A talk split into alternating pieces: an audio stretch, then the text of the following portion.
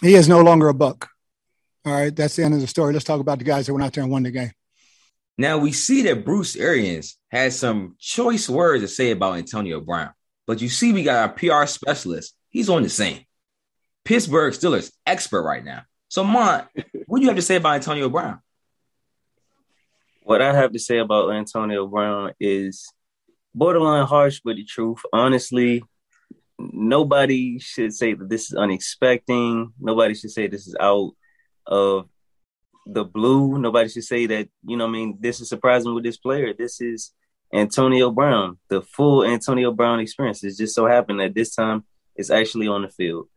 Um, I feel like Antonio Brown on Sunday played his last down in NFL. And granted, his hmm. talent is not the reason. He's still an extremely talented player. You can't take anything from him when he's on the field. He's amazing still at this age. But as a person, he's just shown that he, you cannot rely on him. You can't count on him. He fully knows the Buccaneers situation injury wise right now while they desperately need him on the field. It can't be about money, about incentives in a contract when you're coming off a three game suspension. Hey, man, that's on you. Plus, you also have another game next week. And also, you're in the third quarter of a game where you can catch eight catches. You can go for 50 yards. You can get another touchdown in this game. So it can't be about that. It can't be CTE because, come on, now, it's kind of disrespectful to say the man has CTE. He's walking around living. You can't even diagnose CTE until after somebody's gone. I just think that this is Antonio Brown's character. He's shown it time and time again. And if you are an NFL head coach or a GM, you got to sit there and you got to think. He's only played for four coaches. Every coach he's played for is a Super Bowl winning coach, Hall of Fame coach. With respect to Jon Gruden, he may not get it now, but before he was. So if you're not going to act right for these coaches, what makes you think you have a chance anywhere in the league right now? Mike Tomlin, Bill Belichick, Bruce Arians, Jon Gruden. If you can't get right for those guys, you, you just can't be in the league. Yeah, it's crazy because I've tried to defend this man multiple times. I mean, Malcolm knows, Mont knows. I've tried to defend him just so many times. I even said Big Ben was a bigger a part of the problem than AB in Pittsburgh. Mont can clarify that. I definitely said that. I always said. He was.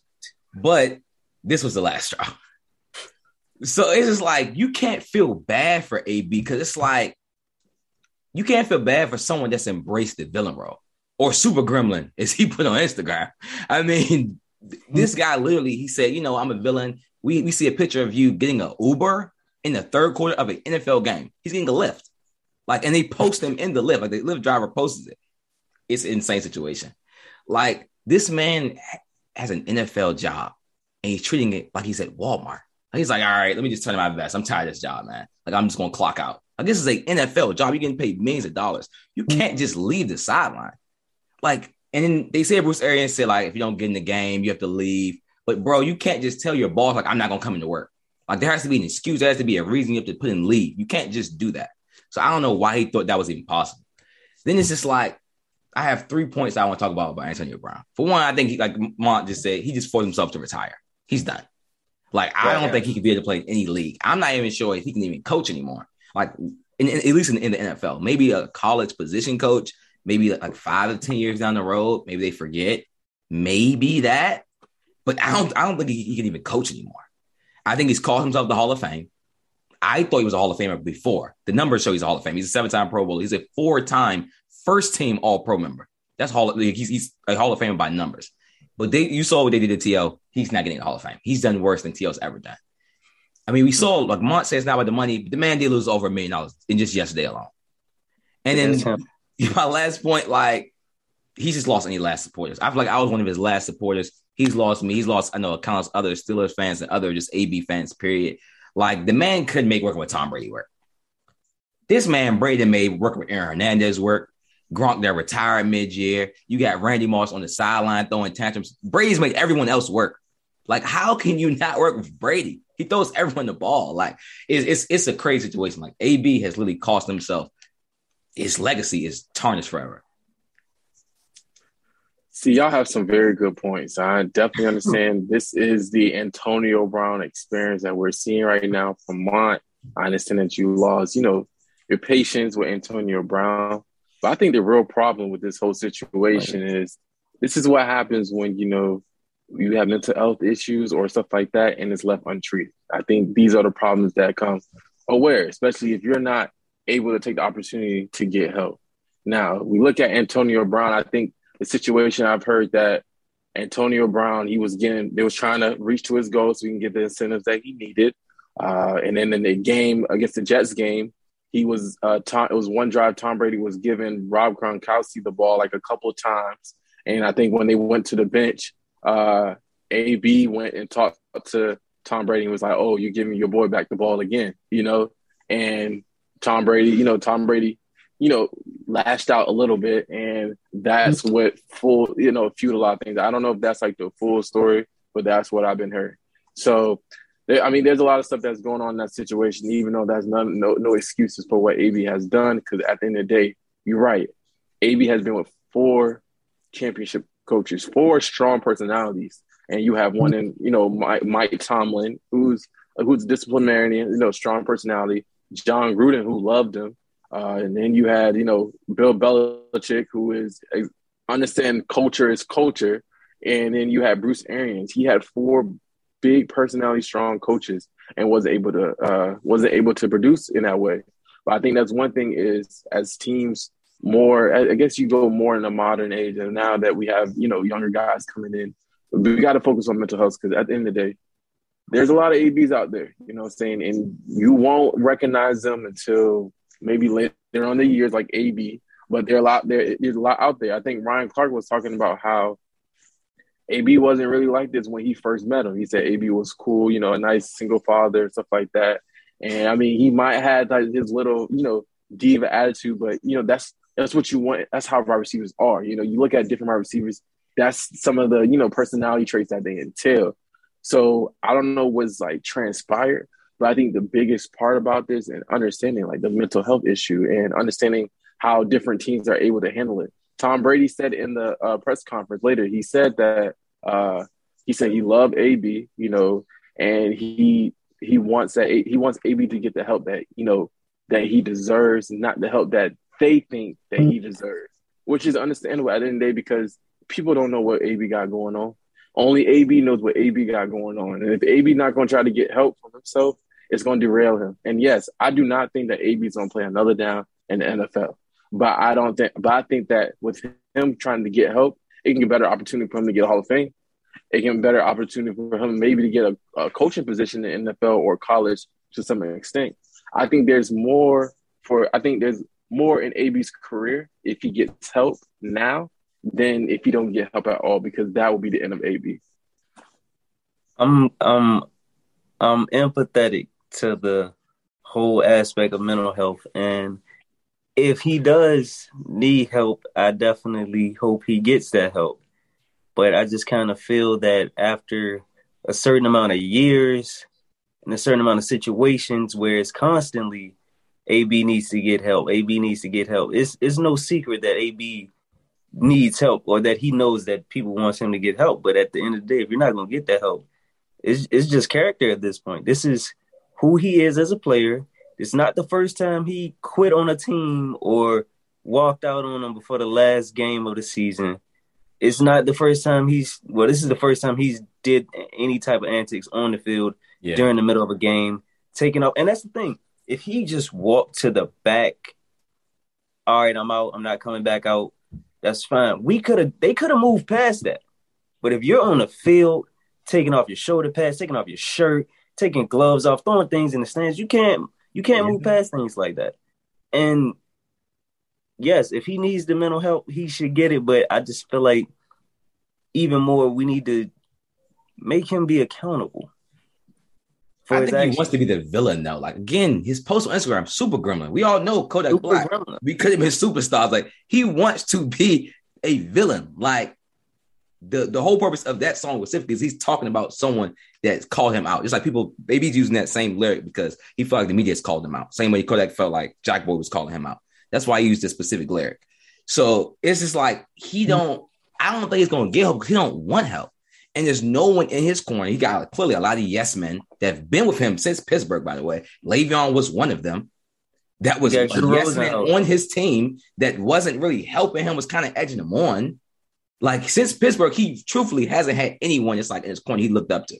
Brady was the first person in his whole career, and we see it was kind of too late by the time Brady got him. That he actually like, you know what, let me respect this guy. He didn't respect, and maybe I think he respect Mike Tomlin. But besides Tomlin, like Ben, clearly had no respect for Ben. I, mean, I don't blame him for that for what Ben was doing, but he had no respect for Ben Roethlisberger. Le'Veon was dinging like his little brother. Le'Veon was edging him on to this day. Le'Veon basically edged him on last night on at the press conference. Like, so it's just like he don't got nobody in his corner that he's like, let me let, let me listen to this guy. He still thinks he's, I mean, say call God. So he still thinks he's on that level, like that no one can tell him anything. So like I'm not even sure. Like he's the type of person that if he goes to a clinical psychologist, it's gonna take some sessions. Like that first oh, session is gonna be rough.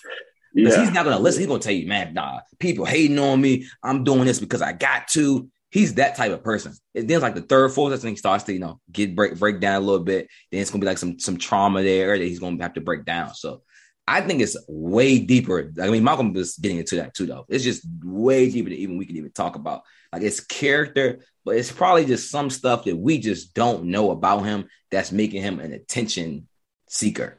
Like, because that's what he is. I mean, there's another word instead of seeker that we can all imagine in our heads. But yeah. it's just yeah. So yeah, go ahead, Malcolm. No, no, no. I would say most definitely you're right. You know, but one thing he has to understand, I understand like it takes you a while to understand that you need help, even though you could people everybody else can see the signs, but mm. just because everybody else see the signs, that means you can see the signs. You know what I'm saying? Yeah, you did this, but you did this for this reason, but you don't understand that you don't think that you need the help. And I just think that he has to understand first to himself that he needs the help. And because he hasn't learned so far, he doesn't really think he needs the help. You people gave him, him opportunities like Tom Brady, he gave him opportunity. Did it help him in a way? in a way, I thought it could re, re, uh, re like revive his like career and stuff like that. But at the end of the day, like that gave him a reason to think that he really didn't need help because I could still get picked up from another team based on my talents, you know. So the fact the fact that? See, nah, but the, nah, but the fact that like you know he's not getting opportunity no more, and if the Buccaneers let them go, I understand that the Buccaneers haven't really released him yet. They're still talking to the league about what they can do. But if the Bucks do officially like release him, and I know teams are going to pick him up, he's going to have to come to fruition and understand that hey, something's going on, and I need to go and get some help. He already knows he has Tom Brady by his side no matter what, and if he can be able to get his life together, you know, things he still have things that he can be able to do. Hall of Fame, being a coaching career, all that other stuff that can happen with AB. I think that sometimes you just got to realize it yourself, and I just think that's the problem. Well, I want to ask you a question, Mont. Mont. Go ahead. So, just before we end this, I mean, everyone has to know Pittsburgh Steelers fan here. You. Big Pittsburgh Steelers fan. Big, I mean, Big. flag, you know what I'm saying? Champion shirt. I mean, this man's a champ. I mean, six rings, you know what I'm saying? I seen this get too, man. What okay, so does Pittsburgh take any accountability for the mental health and the actions of Antonio Brown? I think it's a question that I would like to know from a Steelers fan, and that the fans would like to know just from the outside. Does Pittsburgh take any accountability for this, or is this is 100 percent Antonio Brown?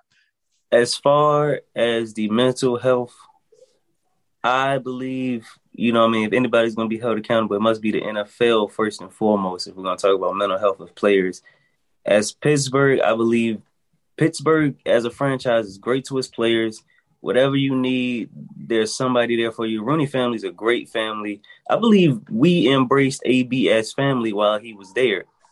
And the 180 that he did on us, leaving us, forcing us to get less than fair value, you know I mean? That was kind of spitting in the face of the franchise, who still actually loves him and his body of work that he did for us. But we just have to distance ourselves from him as a person with, you know, the things that happened with him. But as far as like being an enabler, I think Pittsburgh can hold accountability to that because it's a lot of stuff that people don't know happened in Pittsburgh mm-hmm. that was covered up or yep. not let out in the media that much because as a well the Steelers as a uh, organization has big ties in the city so you just automatically you want to keep those things on the wrap and protect your player. so I just think it's kind of a double-edged sword. It's sad to see where he's at right now, but you know, the Steelers did what they could do, extended their hand, and we got spat in the face. So we're we're we're still moving on from that. If we want to be honest about that, at the wide receiver position. And any closing remarks, Malcolm? Nah, I don't. I don't. Nah, I say what I had to say about the situation, but interesting. What say about the Steelers situation. Interesting, but I say what I had to say. I mean, he, he said he he did say the end, so no one, you know, he, he did say they were an enabler, which I believe as well. And we've already uh-huh. discussed the Ben situation multiple times, so it's just no reason. And we we just we also discussed Le'Veon as well on the show. But I think, I mean, please again, we we really want to know what you all think in the comments too. In this one, this should be a we want it to be a real interactive episode. We try to hit multiple different aspects, so please, you know, subscribe, share, and leave in the comments what you think AB's legacy is from now on. Malcolm. Hey, and make sure y'all follow us on Instagram, on Twitter at Malcolm Ron Show. We have a lot of content, you know, with my over here the Instagram, Ron doing his crazy tweets. You know what I'm saying? Just make sure y'all tune in and be able to, hey, conversate, do what you gotta do. We always respond back. So y'all have a great holidays and happy new year. See y'all. All right. All right, see ya. All right, see ya. All right, see ya. All right, see ya.